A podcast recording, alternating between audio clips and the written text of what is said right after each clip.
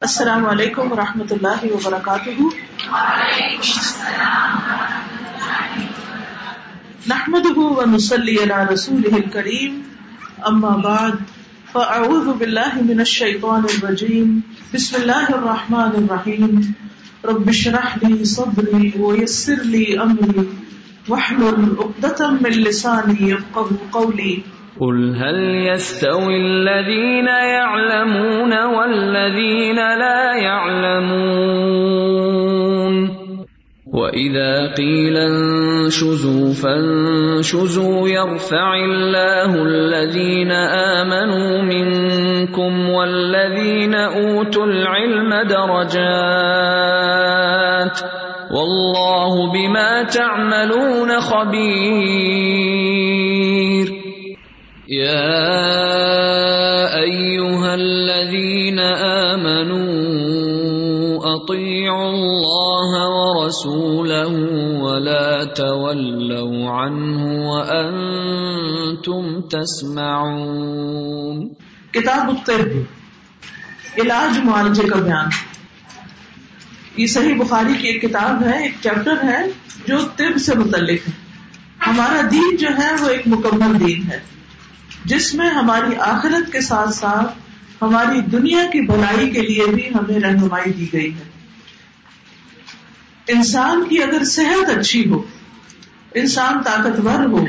تو وہ اللہ صحمہ تعالیٰ کی عبادت بھی اچھی طرح سے کر سکتا ہے اور اس کے ساتھ ساتھ لوگوں کی خدمت بھی اچھے سے کر سکتا ہے بیمار انسان اپنے آپ کو بھی نقصان دے رہا ہوتا ہے اور دوسروں کو بھی عربی زبان میں طب کا معنی ہوتا ہے جسمانی اور ذہنی علاج یعنی صرف جسم کا نہیں مینٹل ٹریٹمنٹ از ویل انسان جب بیمار ہو جاتا ہے تو اس کے لیے لازم ہے کہ وہ اپنا علاج کروائے بیماری کا علاج کروانا سنت ہے مصنون ہے رسول اللہ صلی اللہ علیہ وسلم کا و گرامی ہے اللہ کے بندوں دوا دارو کیا کرو کیونکہ اللہ نے موت اور بڑھاپے کے علاوہ ہر بیماری کی دوا پیدا کی ہے لہذا جب کوئی شخص بیمار ہو جائے تو علاج کروانا سنت ہے ایسا کرنا توکل کے خلاف نہیں یعنی بیماری میں علاج کرانا لازم ہے یہ نہیں سوچنا چاہیے کوئی بات نہیں بیماری ہے تو خیر ہے نہیں بلکہ ہمیں علاج کرواتے رہنا چاہیے بیماری کے موافق اگر دوا مل جائے تو انسان اللہ کی طرف سے صحت یاب ہو جاتا ہے تو انسانی صحت کے بنیادی طور پر تین اصول ہیں اور ان کا ذکر مجید میں ہی ملتا ہے پہلی بات یہ ہے کہ انسان کو صحت کی حفاظت کرنی چاہیے مثلا سردی لگنے سے انسان بیمار ہوتا ہے تو سردی سے بچاؤ اختیار کرنا چاہیے کسی خاص قسم کی غذا کھانے سے انسان کی طبیعت خراب ہوتی ہے وہ اس کے مزاج کے موافق نہیں تو اس کو اس سے بچنا چاہیے اسی طرح اگر روزہ رکھنے سے بیماری میں اضافہ ہوتا ہے تو پھر انسان کو روزہ رکھنے سے بچنا چاہیے حالانکہ روزہ رکھنا ایک عبادت ہے اسی طرح اگر سفر کی تھکاوٹ یا اور کوئی کام انسان کی صحت کے لیے نقصان دہ ہے تو ان چیزوں کو چھوڑنا چاہیے اب آپ دیکھیں کہ قرآن مجید میں اللہ تعالیٰ بیمار کے لیے روزہ چھوڑنے کی رخصت دیتے ہیں سورت البقرہ میں اللہ تعالیٰ فرماتے ومن او اور جو بیمار ہو یا کسی سفر پر ہو تو دوسرے دنوں سے گنتی پوری کرے پہلا کیا تھا صحت کی حفاظت دوسرا اصول یہ ہے کہ انسان نقصان دہ چیزوں سے پرہیز کرے ایسی چیزیں جو انسان کی موت کا باعث ہو انسان کی بیماری کا باعث ہو ارشاد باری ہے بولا ان سکو اور اپنے آپ کو قتل نہ کرو تیسرا ہے فاسد مادوں کا اخراج یعنی جسم کی صفائی ہوتی رہنی چاہیے انسان ایسی غذائیں کھائے کہ جس سے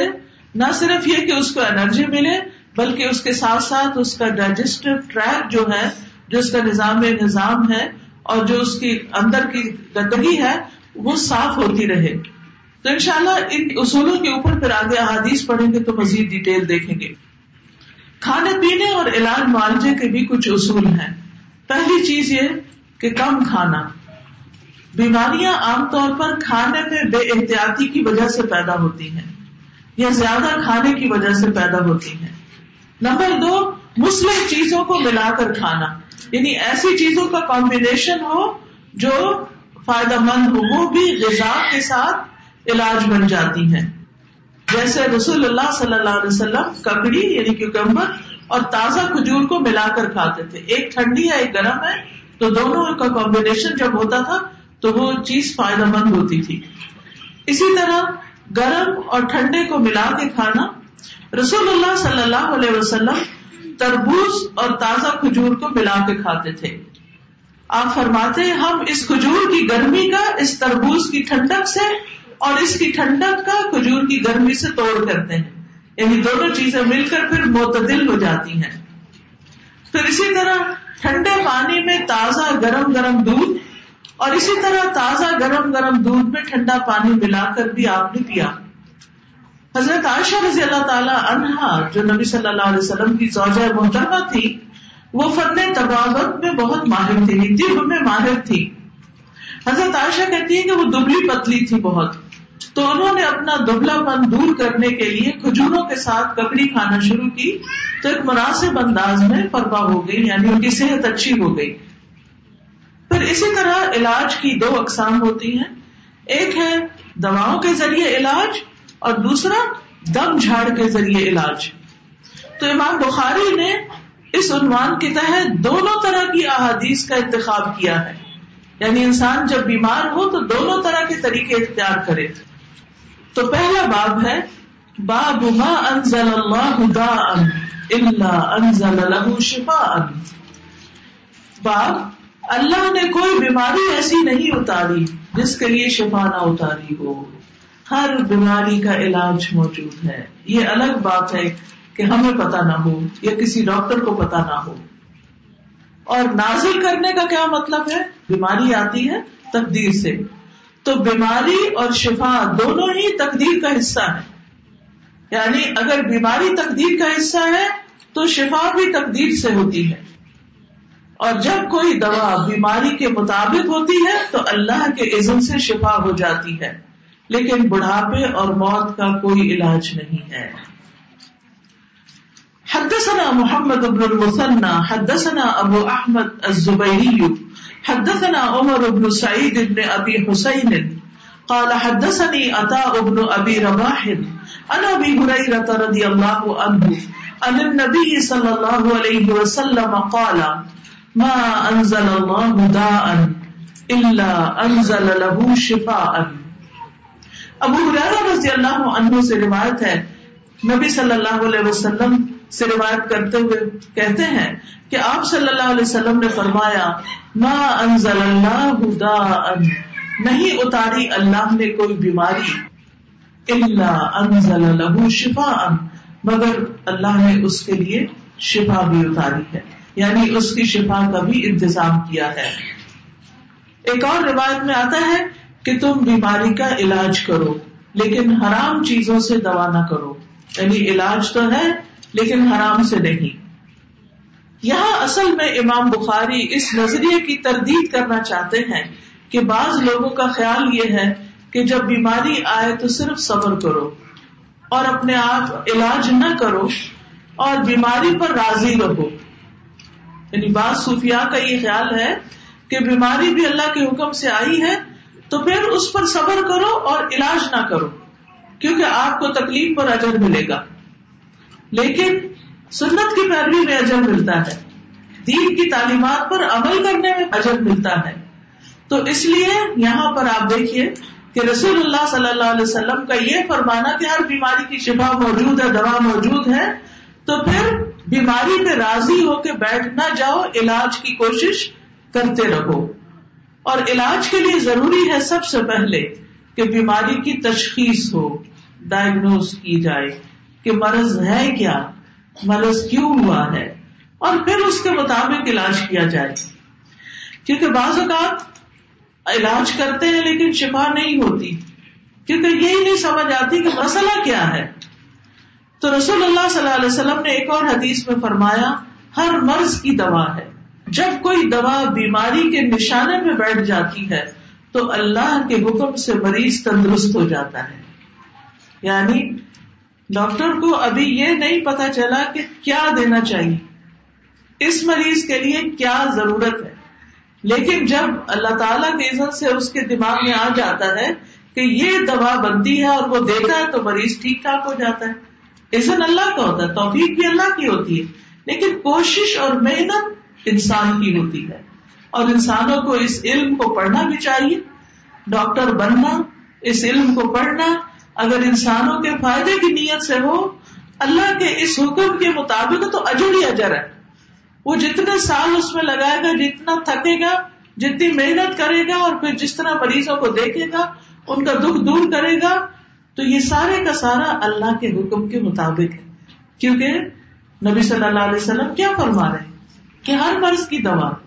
اور جب کوئی دوا بیماری کے نشانوں میں بیٹھتی ہے تو اللہ کے حکم سے مریض تندرست ہو جاتا ہے تو اس کو ڈھونڈنے کی ضرورت ہوتی ہے تو جیسا کہ پہلے میں نے ارض کیا کہ دو طریقوں سے شفا ہوتی ہے ایک ہے دوا سے اور دوسرا ہے دعا سے تو بیماری جب ہو تو دو چیزیں یاد رکھے دعا اور دوا دونوں ہی کرے اب آپ دیکھیے کہ دعائیں تو ہمیں وہی کے ذریعے معلوم ہوئی ہیں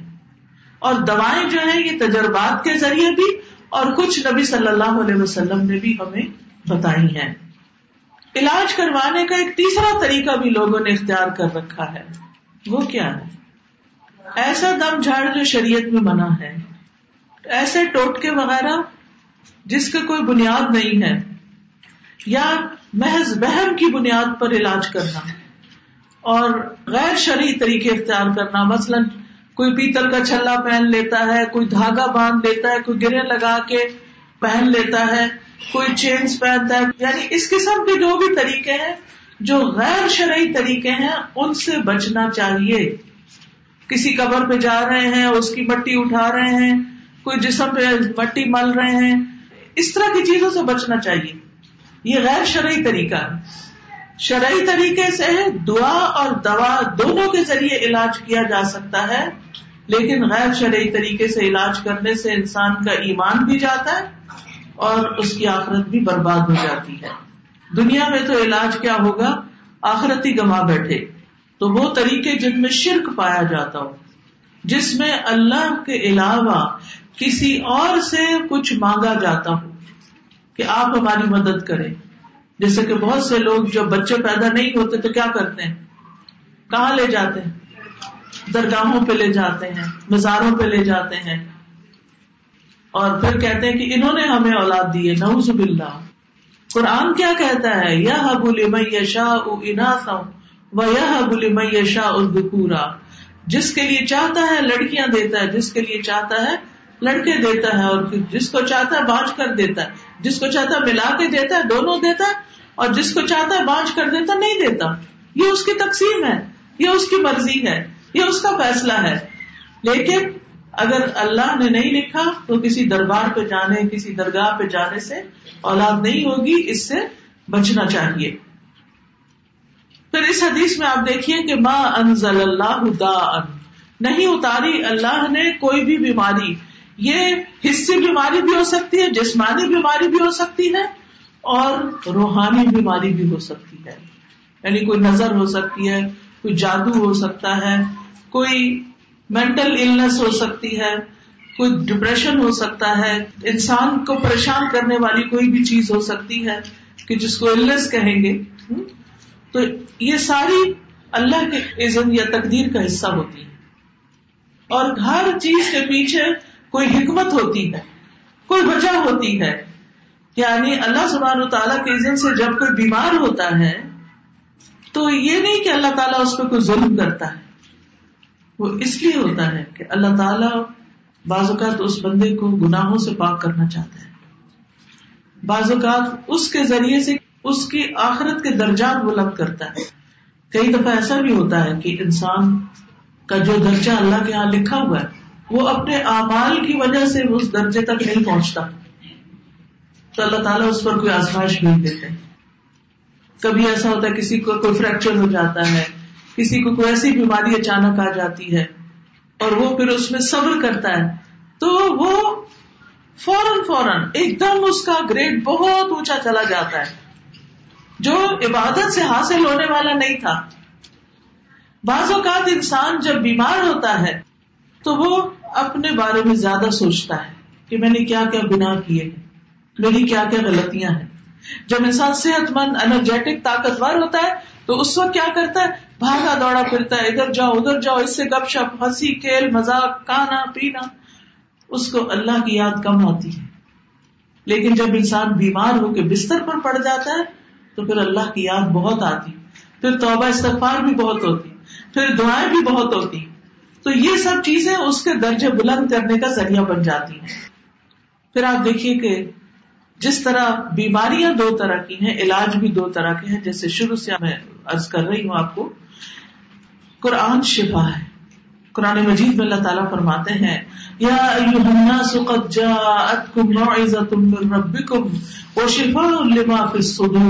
یادم و رحمت لوگوں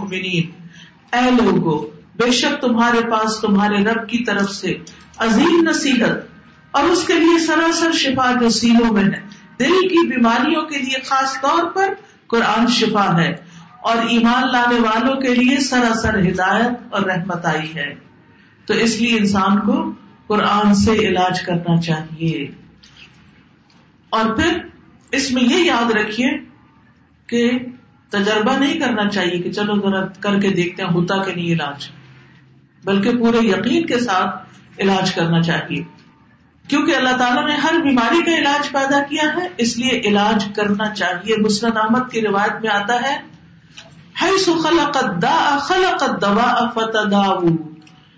جیسے اس نے دا پیدا کی بیماری ایسے ہی دوا بھی پیدا کی دونوں اللہ کی کریشن ہے فتح دا تو تم کیا کرو دوا کرو دوا کرنے کا حکم دیا گیا اسامہ بن شریف کہتے ہیں میں نبی صلی اللہ علیہ وسلم کی خدمت میں پہنچا تو میں نے دیکھا کہ آپ کے صحابہ آپ کی مجلس میں ایسے بیٹھے ہوئے تھے گویا ان کے سروں پر پرندے بیٹھے ہوں یعنی بہت ادب سے اور سکون سے بیٹھے ہوئے تھے چنانچہ میں نے سلام کیا اور میں بیٹھ گیا ادھر ادھر سے بدبی لوگ آئے آرابی انہوں نے پوچھا اے اللہ کے رسول صلی اللہ علیہ وسلم کیا ہم علاج کر لیا کریں ہمیں اجازت ہے علاج کریں آپ نے فرمایا دوا استعمال کیا کرو بلا شبہ اللہ نے کوئی بیماری ایسی پیدا نہیں کی مگر یہ کہ اس کی دوا پیدا کی ہے سوائے ایک بیماری کے بڑھاپے کے اس کی دوا نہیں ہے کوئی پھر اسی طرح دوا سے شفا اللہ کے عزم سے ہوتی ہے یہ بھی یاد رکھنا چاہیے شفا ڈاکٹر کے ہاتھ میں نہیں ہوتی اللہ کے ہاتھ میں ہوتی ہے اللہ کے عزت سے شفا ہوتی ہے علاج کروانا اللہ کے حکم میں سے ہے تو علاج کروانے کے کچھ اصول ہیں یہ بھی یاد رکھیے نمبر ایک اللہ کو شافی شافی ماننا کہ اللہ اللہ ہی انت لا شفا شفا کا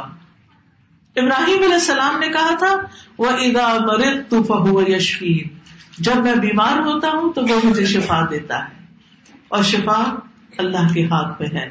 نبی صلی اللہ علیہ وسلم جب دم کیا کرتے تھے تو یہ دعا پڑھتے تھے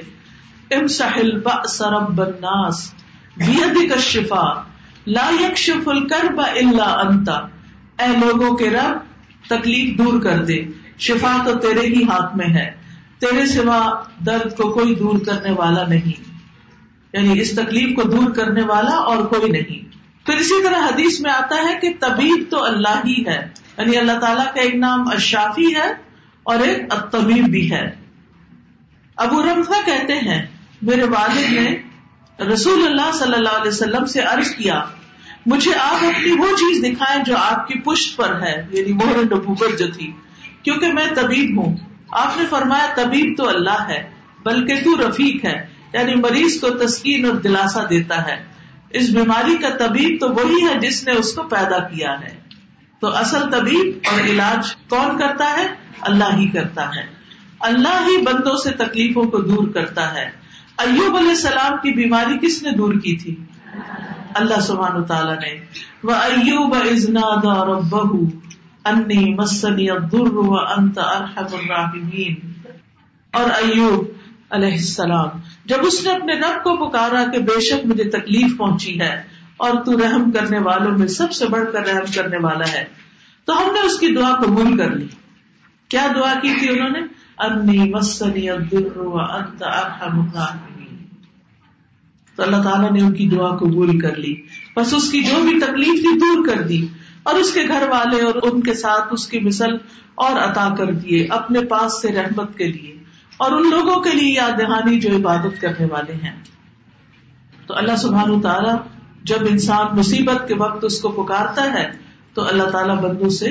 مصیبت دور کر دیتا ہے تو سب سے پہلے علاج کرواتے وقت دل میں کیا پکا یقین رکھنا شفا اللہ دیتا ہے ڈاکٹر ایک وسیلہ ہے ایک ذریعہ ہے اس کو بھی یہ توفیق یہ دماغ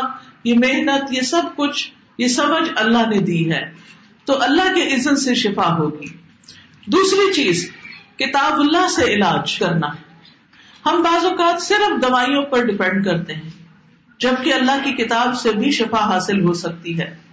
سورت بنی اسرائیل میں اللہ تعالیٰ فرماتے ہیں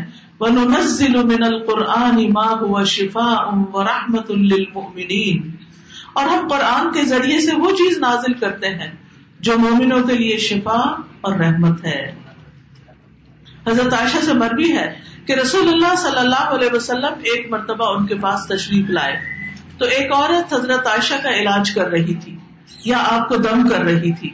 تو آپ نے فرمایا جی ہاں کتاب اللہ اس کا علاج کتاب اللہ کے ساتھ کرو یعنی اللہ کی کتاب میں سے کچھ پڑھ کر اس کو دم کرو جس سے اس کا علاج ہو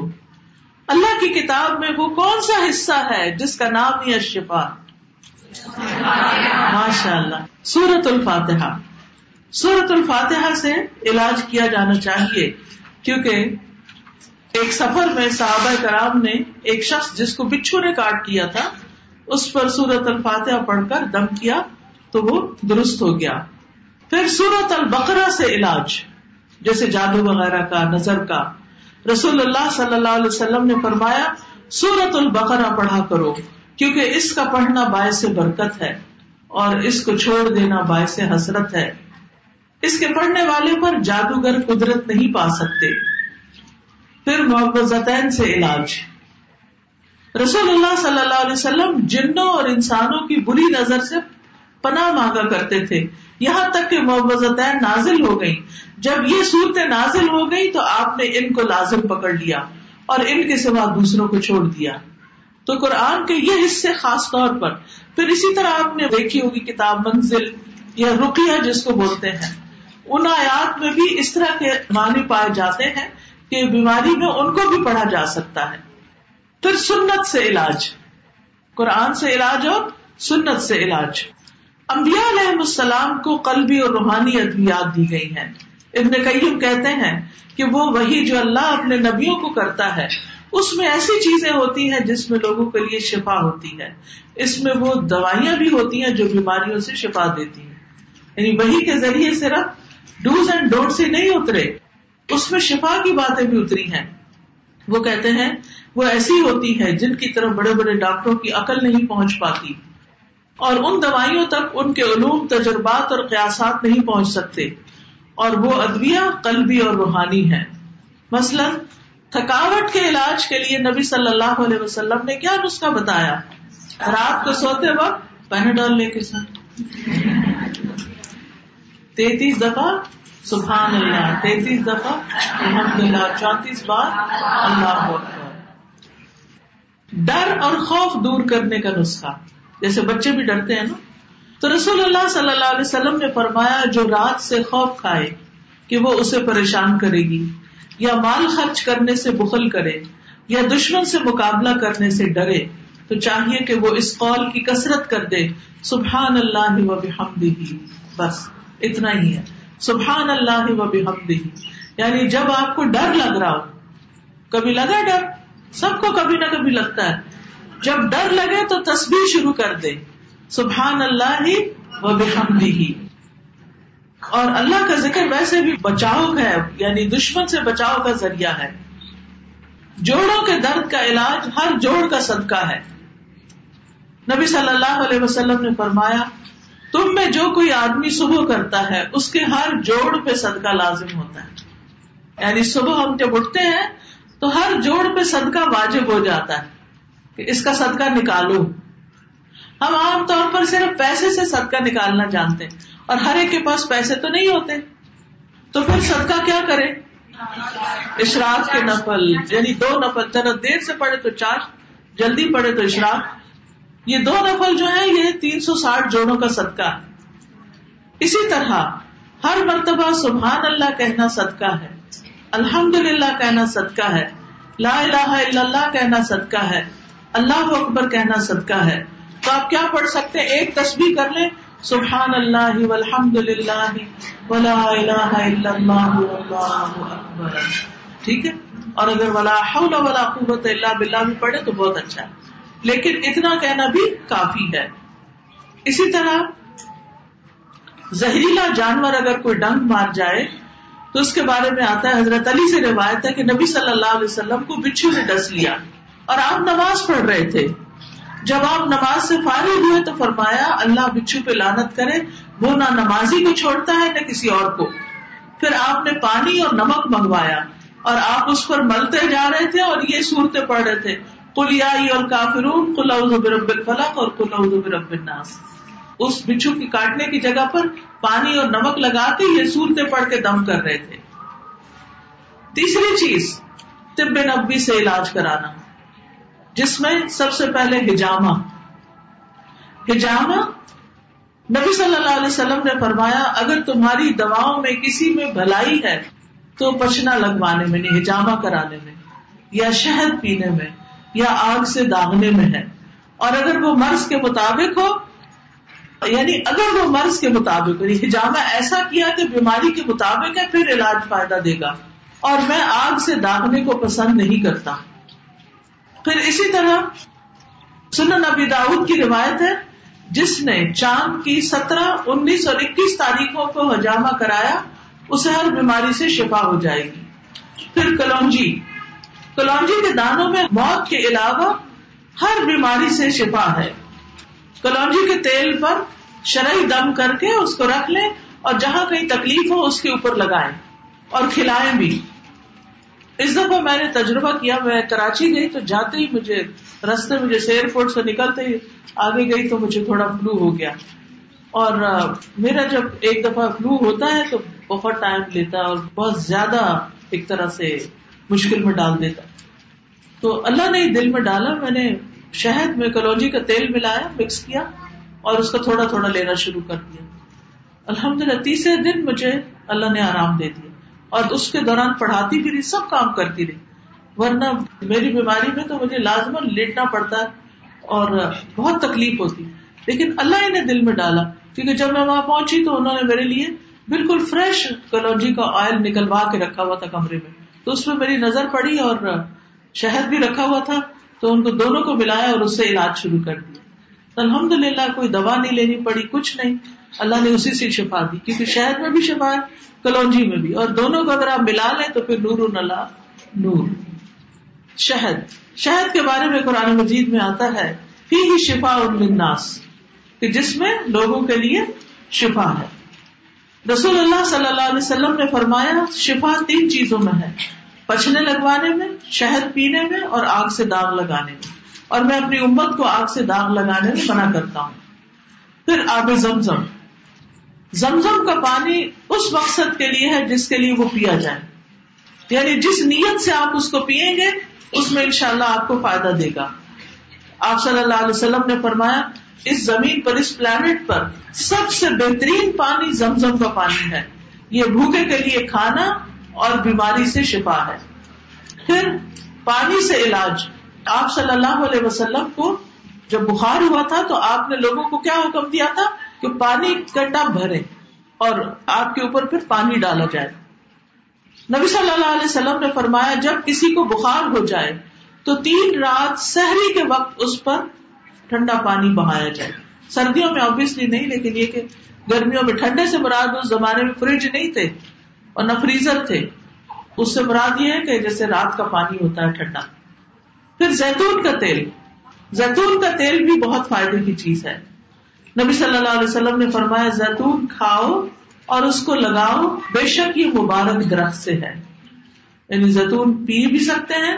خصوصاً جن کو ڈرائی کف ہوتی ہے اگر تھوڑا سا صبح نہار ہو زیتون کے تیل کی چمچی چائے والی اگر پی لے تو الحمد للہ گلے کو سکون بھی ملتا ہے اور خشکی بھی دور ہو جاتی ہے کھانسی کو بہت فائدہ دیتا ہے پھر بیری کے پتوں سے علاج خاص طور پر اگر نظر لگ جائے یا ویسے ہی بیماری ہو کوئی تو بیری کے ساتھ پتے لے کر تازہ فریش آپ کے شہر میں بیری ہوتی جی، ہاں ایک ہوتا بیر بیر نہیں بیری جو چھوٹے بیر ہوتے ہیں نا اس کے پتے کم از کم سات پتے لے لیں اگر زیادہ بھی لے لیں کوئی حرج نہیں لیکن کم سے کم صاف پتے ہونے چاہیے اس کے ان کو آپ کوٹ لیں یا پیس لیں آپ یہ بھی کر سکتے ہیں کہ پلاسٹک کا وہ ہوتا ہے نا لفافہ اس کے اندر رکھ کے اس کو ڈبل کر کے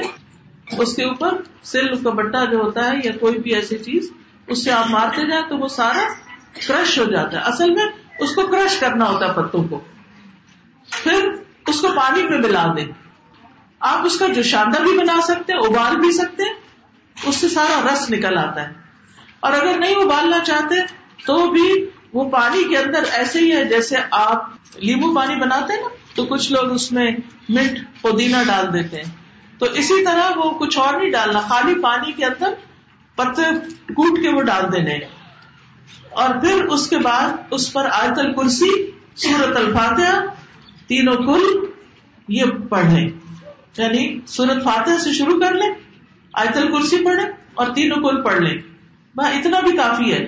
اور اگر لمبا روپیہ پڑھنا چاہے تو وہ بھی پڑھ سکتے ہیں وہ اونچی آواز میں پڑھ کے اس پہ دم کر لیں اسی پانی میں سے تین گوٹ پی لیں تین سانس جیسے ہوتا ہے نا پیتے ایک پیتے دوسری دفعہ تیسری دفعہ صرف صرف نہیں پیٹ بھر کے پی لیں آپ بے شک اور یہ بھی ہو سکتا ہے کہ وہ پتے چھوٹے چھوٹے گلے پہ آئے تو آپ اس کو چھان کر بھی پی سکتے ہیں اور باقی جو پانی ہے اس کو زیادہ بالٹی میں ملا کر غسل کر لیں یعنی نہانے میں اس کو استعمال کر لیں آپ یہ بھی کر سکتے ہیں کہ جب نہا چکے تو آخر میں سارے جسم کو اس پانی سے دھو لیں تو یہ بھی جس بیماری کے ختم ہونے کی نیت سے آپ کریں گے ہر ایک بیماری الگ ہوتی ہے نا تو یہ صرف کسی ایک خاص بیماری کے لیے نہیں کسی بھی بیماری کے لیے فائدہ مند ہے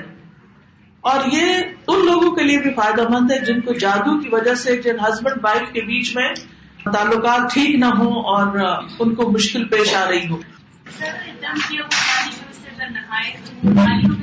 کوئی بات نہیں کچھ نہیں ہوتا کیونکہ وہ تو یعنی قرآن تو بیچ میں نہیں آیا نا وہ تو اس کا اثر آئے پھر اسی طرح جنگلی بکری کے گوشت سے علاج پھر اود ہندی سے پھر تلبینہ مہندی نبی صلی اللہ علیہ وسلم کو اگر کہیں زخم ہوتا یا کانٹا چپ جاتا تو آپ زخم والی جگہ پر مہندی لگا لیتے تھے تو اس سے وہ اس کو صاف کر دیتی لیکن ممنوع ہے کچھ علاج جیسے شرکیا دم شرکیہ چیزیں پھر اسی طرح حرام ادویات حرام میں شفا نہیں حرام بذات خود بیماری کا باعث ہوتا ہے آپ میں سے کس کس نے ہجامہ کرایا کبھی بہت سے لوگوں نے نہیں کرایا پتا ہے ہجامہ کیا ہوتا ہے ڈاکٹر نفیسہ ہمارے بیچ میں آج موجود ہیں یہ ہجامہ کرتی ہیں سرٹیفائڈ پریکٹیشنر ہے ہجامہ کیسکرپشن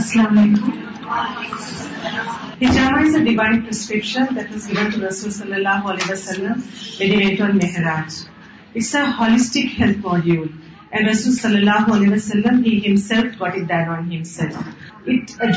physical disease spiritual disease psychological mental of disease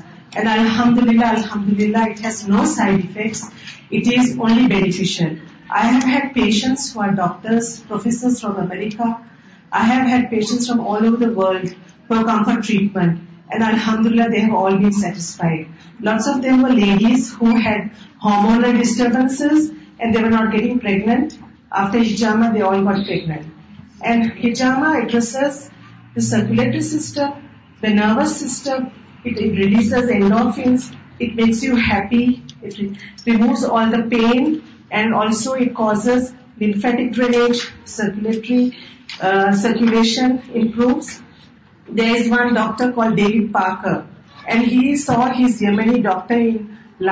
his trend why through blood talk throwing ہجاما detox your blood alkaline medium sweet park blood from this front of his and he examined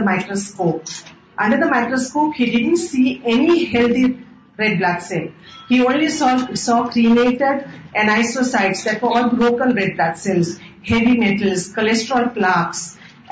diseased cell and Parasites in the Blood Vein. It's available on the net, you can see it under David Parker. So Hijama is something that cures almost every disease, or depending on Hikmah, with Allah's permission. Allah is a curer, and Hijama should be done by a qualified, certified practitioner who observes sterility and disposable equipment. You can get it done from anybody, but make sure that there is a lot of sterility observed and all the equipment is disposed because blood is a good medium for the proliferation of germs and it can contaminate you and give you other diseases like hepatitis and AIDS.